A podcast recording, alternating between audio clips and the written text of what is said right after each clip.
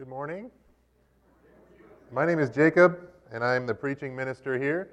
This is, uh, as I mentioned, a series we're going to begin today called David, the Heart of the King. David, uh, we know a lot about him because there's a lot of ink spilled about David in the Old Testament, in the books of 1st and 2nd Samuel, where we're going to be hanging out during this series, and then a little bit at the beginning of 1st Kings. He was this man after God's own heart. He wrote a lot of the Psalms. He's Israel's hero. He's a model of leadership and of faith.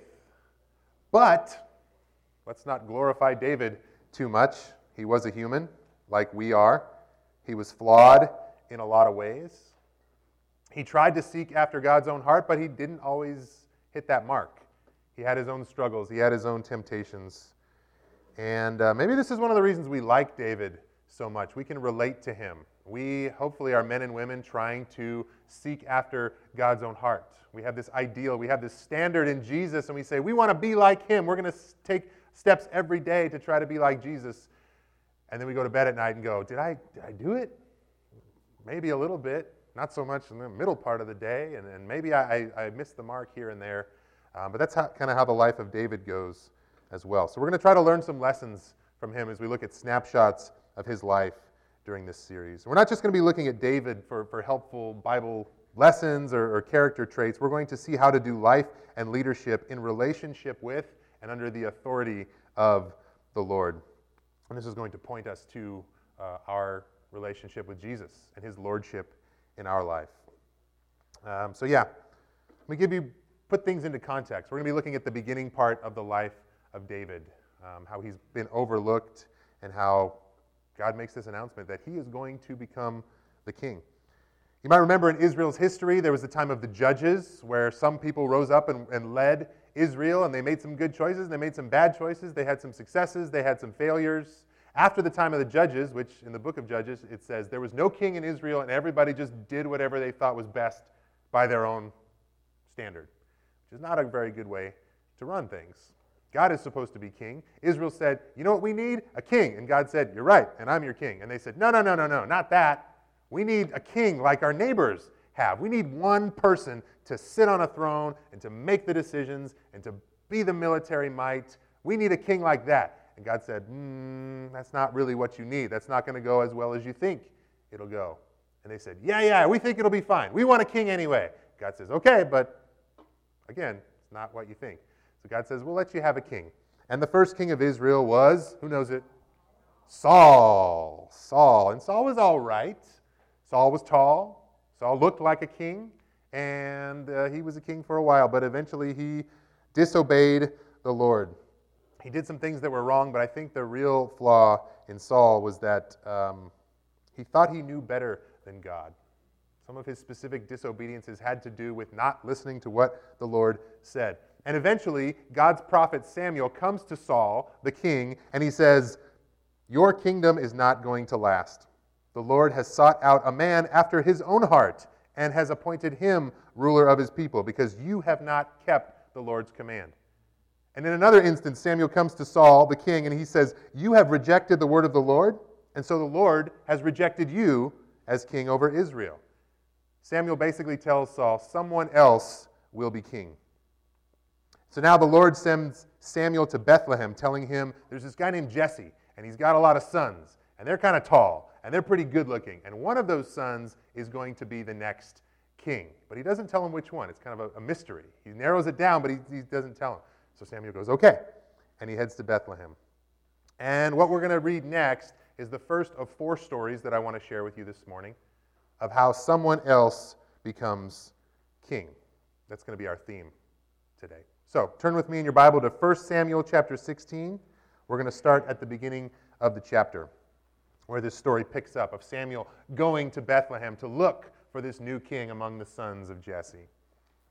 Verse 1 says, The Lord said to Samuel, How long will you mourn for Saul, since I have rejected him over, as king over Israel? Fill your horn with oil and be on your way.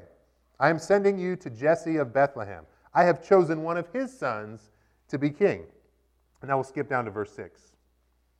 And when they arrived, Samuel saw Eliab, the oldest son, and he thought, Surely the Lord's anointed stands here before the Lord. But the Lord said to Samuel, Do not consider his appearance or his height, for I have rejected him. The Lord does not look at the things that people look at. People look at the outward appearance, but the Lord looks at the heart. Then Jesse called the next son, Abinadab, and he had him pass in front of Samuel. But Samuel said, mm, No, the Lord has not chosen this one either. Jesse then had Shammah pass by, but Samuel said, Nor has the Lord chosen this one. Jesse had seven sons pass before Samuel, but Samuel said to him, The Lord has not chosen these. And so he asked Jesse, Are these all of the sons that you have? Jesse says, Hmm. Oh, they're still the youngest, Jesse answered, and he's out tending the sheep. And Samuel said, Send for him. We will not sit down until he arrives. So he sent for him, and he had him brought in. And he was glowing with health, and he had a fine appearance and handsome features. Then the Lord said, Rise and anoint him. This is the one. So Samuel took the horn of oil and anointed him in the presence of his brothers. And from that day on, the Spirit of the Lord came powerfully upon David. Samuel then went to Ramah. So you got this story of Samuel parading all of his presentable sons in front of Samuel. He looks at Eliab and he's like, Sure, this guy could be king. He's good looking, he's tall, he's the oldest. It makes sense. He's probably the next king. This is what Samuel is thinking. This is probably what Eliab himself is thinking. Sure, yeah, I'm, I'm, I'm a good candidate to be the king. This is what Jesse is thinking as well. But then we get this classic line that you've probably heard before The Lord does not look at the things that people look at. People look at the outward appearance, but the Lord looks at the heart. The Lord and Samuel tell Jesse and his family that day, someone else will be king. It's not who you think, it's the person that the Lord has in mind. And it turns out the person the Lord had in mind was David.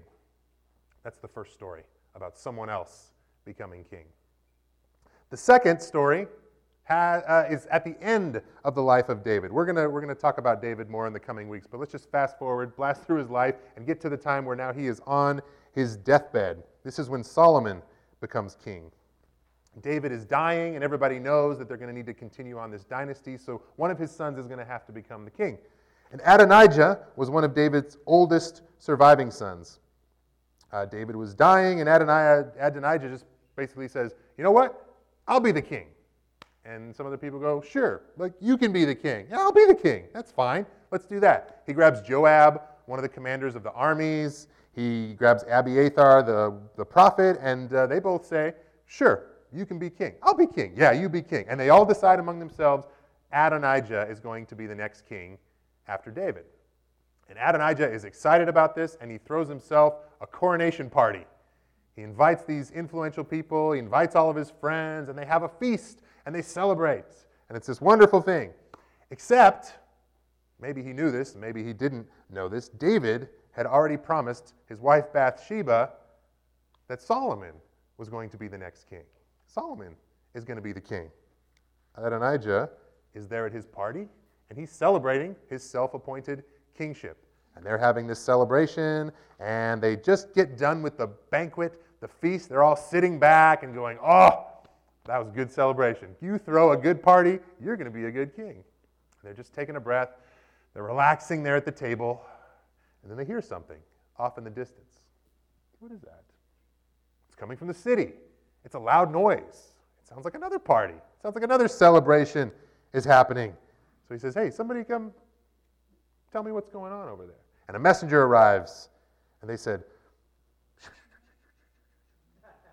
and Adonijah says, What? Turns out someone else had become king. Solomon was appointed the king while Adonijah's celebration was going on. How embarrassing would that be? To have invited everybody out to your big promotion party and then have someone come and tell you in front of everybody, you didn't get the promotion. You are not actually going to be the king. It turns out someone else will be king. Adonijah learned a lesson that Saul had learned in a previous generation, and that lesson is that you can't just say, I'll be king, and have it so. You may find out that somebody else will be the king. That's story number two. Let's fast forward about a thousand years now. There's the, the kingship continues on David, Solomon, others, good king, bad king, good king, bad king, bad king, good king, bad, bad, bad, bad. It kind of goes downhill. Uh, Israel finds itself in exile, then they return from exile, then there's imperialism, they're not in charge. Israel's never been quite the same. A thousand years later, we are now in the first century, and Israel is waiting for the Messiah, God's anointed one. They are looking for and hoping for a king like David who is going to have God's favor. He's somebody who's going to unite the people. He's going to lead with a fierce sword, and he's going to restore Israel's historic power and glory. And around the time of Herod the Great, there are rumors that begin to spread throughout the region that the Messiah has actually been born. This one that we've been waiting on for generations and generations. He's here. He's arrived. And it's exciting. 30 years after that, news circulates that the time of the Messiah is at hand. That Messiah that we heard rumors about, well, he's older now. He's stronger. He's an adult. He is ready to take on this leadership mantle. But there are a few facts that are confusing about this Messiah that people are hearing about. One is that this Messiah has been, uh, he's from Nazareth. People are saying, can anything good come out of Nazareth? Another fact that seems a little bit tricky when it comes to being the Messiah is that he doesn't have an army. He doesn't live in a palace. He doesn't actually have a street address at all. He uh, doesn't have a sword. So, how is he going to lead his people? How is he going to crush the Romans? Surely, this man that the rumors are about can't possibly be the Messiah. Surely, someone else is going to be king, is going to be the Messiah that we've been waiting for. Well, Jesus continues on with his ministry.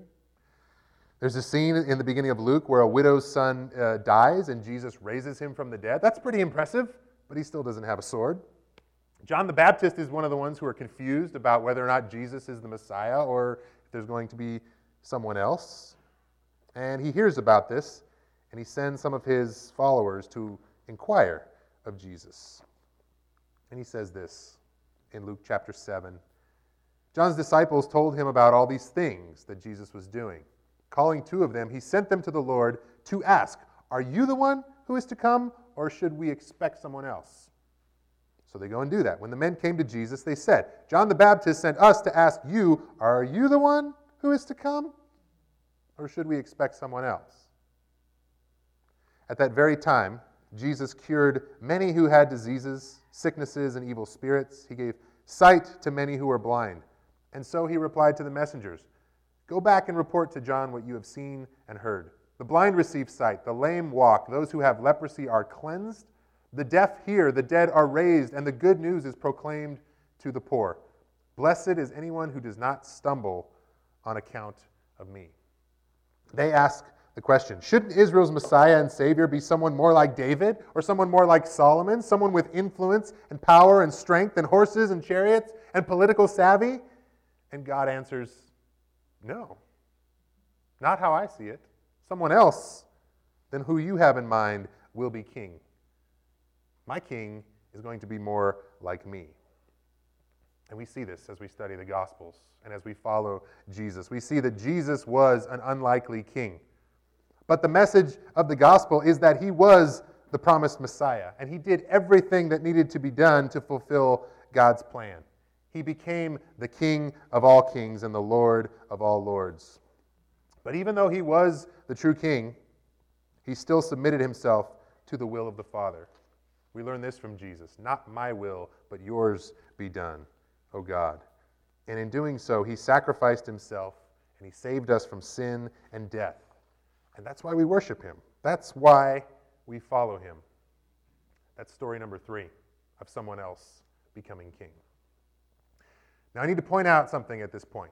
There's a temptation when we study the life of David, and specifically when we look at this story of David and Samuel and the sons of Jesse and not looking at the outward appearance, there's a temptation for us to think of this just as an underdog story and to put ourselves in David's shoes and say, That's me. This is my story. I am trying to be a faithful person in a world full of outspoken self promoters. And one day, God is going to look at me and he's going to see that I have a good heart, that I am a quiet and helpful worker, and I don't, I don't require any of those things that, that famous people are looking for. I'm just being faithful. And in one day, God is going to raise me up and he's going to give me all of the things that I want. See, this is the temptation.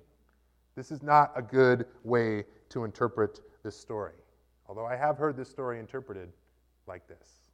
The problem with this interpretation, and the problem with any interpretation that ends with us as king, is it's not the gospel. If we walk away from a story, if we look at the life of David and we say, yeah, he did it, and so can I. With God's help, I'm going to be raised up just like David. Then that misses the mark of what Jesus taught us about what it truly means to submit yourself to the king and allow someone else to be king. So the fourth story is your story. It's my story. Every day, we get to wake up and we get to exert power and influence in our own kingdoms. You may think, I don't feel like a king or a queen. I don't feel like I have much power at all. But you do. It may just be the kingdom of your own free will where you get to decide what to do and to say and where to go and how to spend your own money. It could be the kingdom of your household where you have some influence. It could be the people that you're responsible for at work or the friends in your group of friends that you influence. It could be your online presence, your, your social media influence. Over there. Hi, by the way.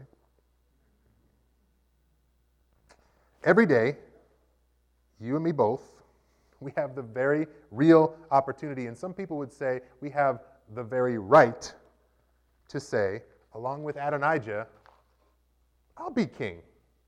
I'll be the king. You, uh, okay, I'll be the king. Someone needs to be king. Why not me? That's our temptation. But the call of Jesus is this Whoever wants to be my disciple must deny themselves, take up their cross daily, and follow me. Whoever wants to lose, whoever wants to save their life will lose it, but whoever loses their life for me will save it. What good is it for someone to gain the whole world and let lose or forfeit their very soul? That's what Jesus actually says. When I became a follower of Jesus, someone showed me this, and I believe I've shared this with you before. Bears repeating. It's good because you can share it with someone else. It's you're able to draw it on a napkin and that means it's good. the circle illustration. If this represents the circle is your sphere of influence, the little L-shaped thing, that's a, that's a chair. It represents the throne. This is you in charge of your life. You are at the driver's seat, you are at the steering wheel, you are the king of your kingdom. And before you come to know Christ, uh, you, you know about Jesus. You've seen the nativity. You know, Jesus is a thing. People go to church. That's something. But that's on the outside of your circle. That's on the outside of your life. You go, yeah, that's a thing, but it's not my thing.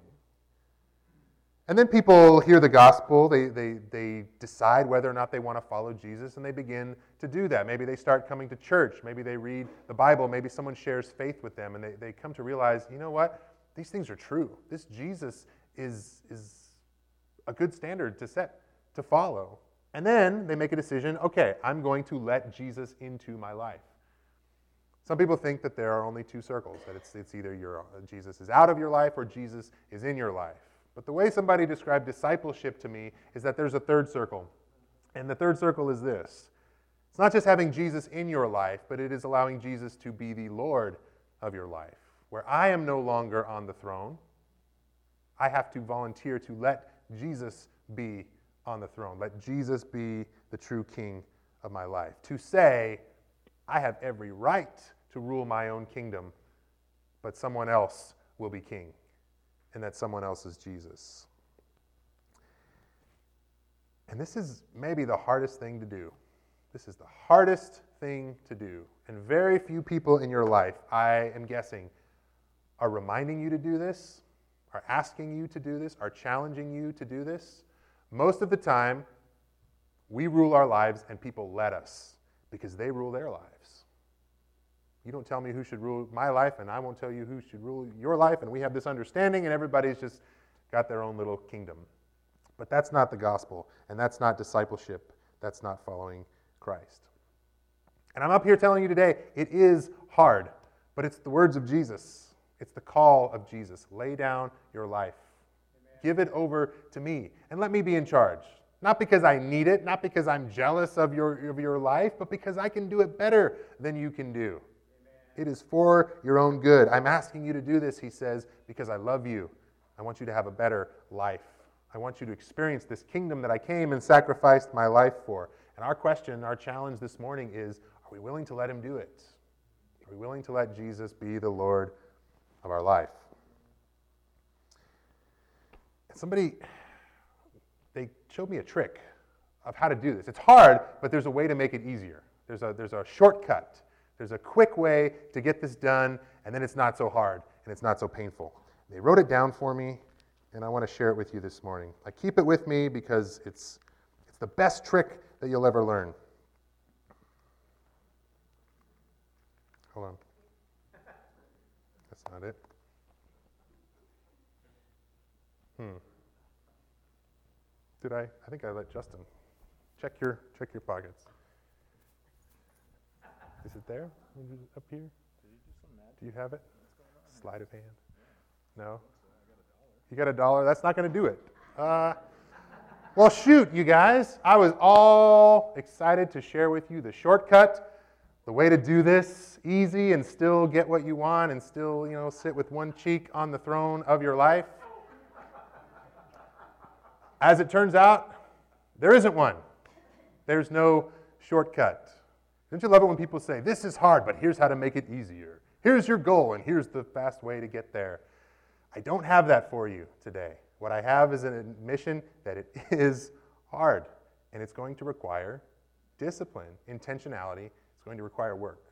So instead of giving you the shortcut or the, the easy version or the, you know, let you off the hook trick, I'm going to go in the opposite direction. I'm going to acknowledge that it's hard, and I'm going to challenge you with something that's even harder. And it's something I came across recently. It's called the Wesleyan Covenant Prayer. This English minister named John Wesley, you might have heard of, uh, 200, 250 years ago in England. His brother Charles Wesley wrote some of the psalms or the hymns that we sing uh, in our hymnal. This is his covenant prayer. This is a hard prayer to pray. I want to read it for you, and I want to, cha- I want to let it challenge you this morning. Listen to this dedication of somebody who is saying, Lord, be the Lord of my life. Take my life and let it be consecrated, Lord, to thee. He says, I am no longer my own, but yours, God. Put me to what you will. Rank me with whom you will. Put me to doing or put me to suffering. How many times do you pray that? Lord, if you want me to suffer, let's do some suffering. I don't pray that ever. That's why this is hard. Let me be employed for you Use me and, and do, let, me, let me work for you because I'm a worker. Or laid aside for you.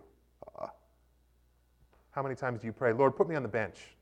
Let me not be involved in this important decision that my family is making, that the church is making. Do what you will, and if it's me not being in charge, then that's all right. Lord, let me be full or let me be empty. Let me have all things. Let me have no thing. I freely and heartily yield all things to your pleasure and disposal. And now, O glorious and blessed God, Father and Son and Holy Spirit, you are mine and I am yours. So be it. And let the covenant which I have made on earth, let it be ratified in heaven. Amen. That's it. Your kingdom come, your will be done on earth as it is in heaven. I am yours. That's the challenge for us. No shortcuts, just devotion, dedication. How do you do this? This is upper level stuff. If you're here for the first time this morning, I'm sorry, this is, this is pretty heavy. Um, but this is the call of discipleship. To pray this and to mean it, you really have to have some trust in the Lord. You need to trust that Jesus being the Lord of your life is better than you being the Lord of your life and it requires some honesty. You have to be honest with yourself about your own limitations, your own capacity for justice and for goodness and for leadership. Confession helps with this. Confession helps you be honest with yourself about where your goodness stops and you need the mercy and the grace and the influence of the Holy Spirit to take over and to do what you can't do on your own. To be honest with God and yourself and say, Lord, I am not fit to be the king of my life, but I believe that you are. So you rule and I'll serve. You lead and I'll follow. You save and I'll celebrate. Here's my heart, Lord. I give it to you. I want to invite you to stand. We're going to sing a song together, and then I'm going to come back and give you something to take home with you. Uh, we'll talk about that more in just a little bit.